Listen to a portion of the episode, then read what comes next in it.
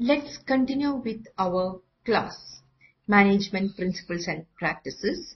Today we deal with process of management. We will cover process of management in detail.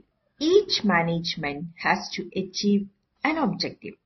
As said earlier, every management has an objective. In order to achieve the objective, it has to pass through many activities called process. The methodology of getting things done is known as management process. Functions performed by the manager in the sequence is called management process. So the main functions of manager. What are the main functions of manager? Decision making and implementation of the decisions. In that the first role is for planning. Manager should determine what must be done by the manager in order to accomplish the work.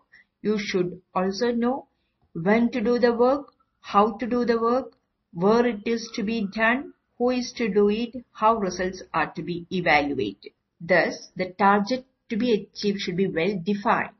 Relevant information relating to the objective should be properly collected and classified. Development of the alternative courses of action, evaluation of alternatives in terms of objectives, feasibility and consequences. So eh, as said earlier, every organization has an objective and there should be target. Target should, to be achieved should be well defined and the relevant information relating to the objective should be properly collected and that should be classified. Development of the alternative course of action and evaluation of alternatives in terms of objectives, feasibility and consequence.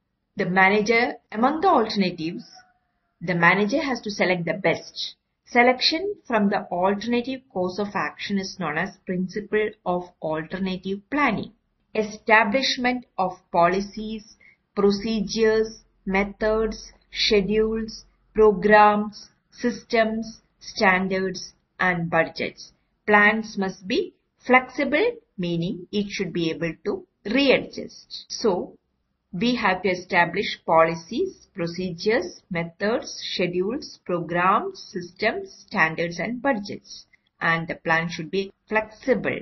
That is, we should be able to adjust it, adjust it and readjust it when needed.